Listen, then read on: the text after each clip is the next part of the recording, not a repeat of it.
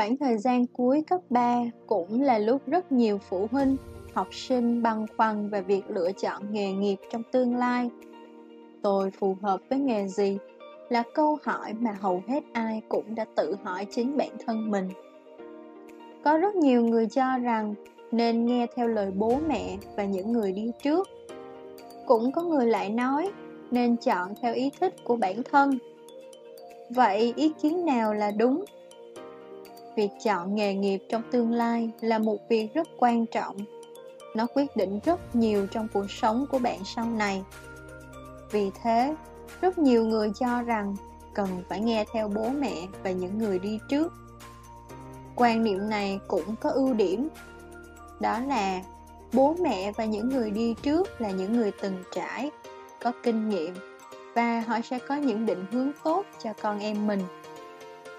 Tuy nhiên, nếu như định hướng của gia đình phù hợp với nguyện vọng và khả năng của các bạn, thì việc định hướng mới có tác dụng tốt nhất. Hiện nay, bố mẹ và gia đình nhiều người luôn cho rằng học đại học mới có thể thành công.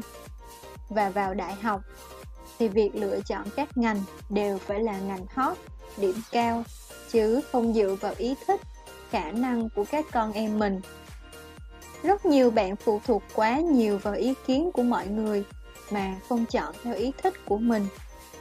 Hay có những gia đình cố gắng tìm đủ mọi cách cho con đi học đại học, dù các bạn ấy không hề thích hoặc không có khả năng.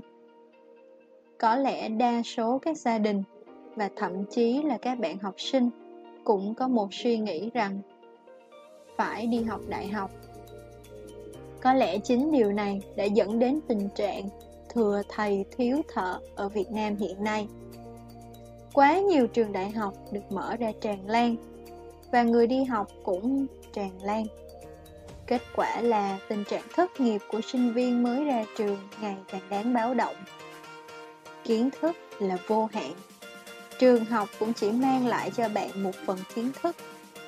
Phần còn lại chính là bạn phải tự nỗ lực hết mình một số người thì cho rằng nên chọn nghề nghiệp tương lai dựa vào ý thích của mình. Quan niệm này cũng có ý đúng, vì nếu dựa vào ý thích, các bạn sẽ có động lực học, có động lực cố gắng, có động lực tìm tòi và sáng tạo. Tuy nhiên, quan trọng nhất là phải biết dựa vào khả năng của mình để chọn, chứ không chỉ dựa vào ý thích có thể bạn rất thích ca hát, nhưng bạn thi vào các trường năng khiếu không đổ, hay thi qua các cuộc thi không bao giờ được giải, thì bạn chỉ nên coi ca hát là niềm đam mê bên cạnh công việc chính, chứ đừng nên cố chấp theo đuổi, chọn ca hát là nghề nghiệp trong tương lai. Nhiều tấm gương bỏ học đại học mà vẫn thành công như Bill Gates, nhưng bạn nên nhớ họ phải trả giá nhiều hơn ở trường đời. Họ học thông qua trải nghiệm, qua cố gắng. Ở cấp nào cũng vậy, kiến thức luôn rất quan trọng. Dù sau này đi làm, cần kỹ năng nhiều hơn là lý thuyết suông, nhưng bạn vẫn phải đảm bảo mình có đủ kiến thức. Hành trình đạt đến thành công là một chặng đường dài dang dẳng. Có người mất vài năm nhưng cũng có người mất tới vài chục năm. Cái quan trọng không phải là kết quả, mà chính là hành trình chúng ta tìm ra đích đến.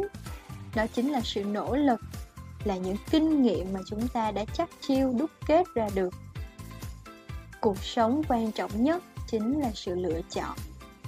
Ý kiến của người khác đương nhiên là quan trọng, nhưng không cần sống vì người khác nhất là những chuyện liên quan đến cuộc đời của chính bản thân mình.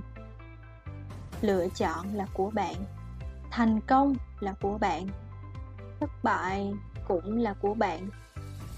Vì vậy, điều quan trọng nhất là bạn phải biết cố gắng, phải biết phấn đấu, phải biết mình muốn gì, biết con đường đi của mình trong tương lai. Đừng để tương lai của mình bị quyết định bởi người khác cũng đừng quá mù quáng mà lao theo những thứ viễn vông. Hãy sáng suốt để chọn một tương lai tốt nhất cho mình.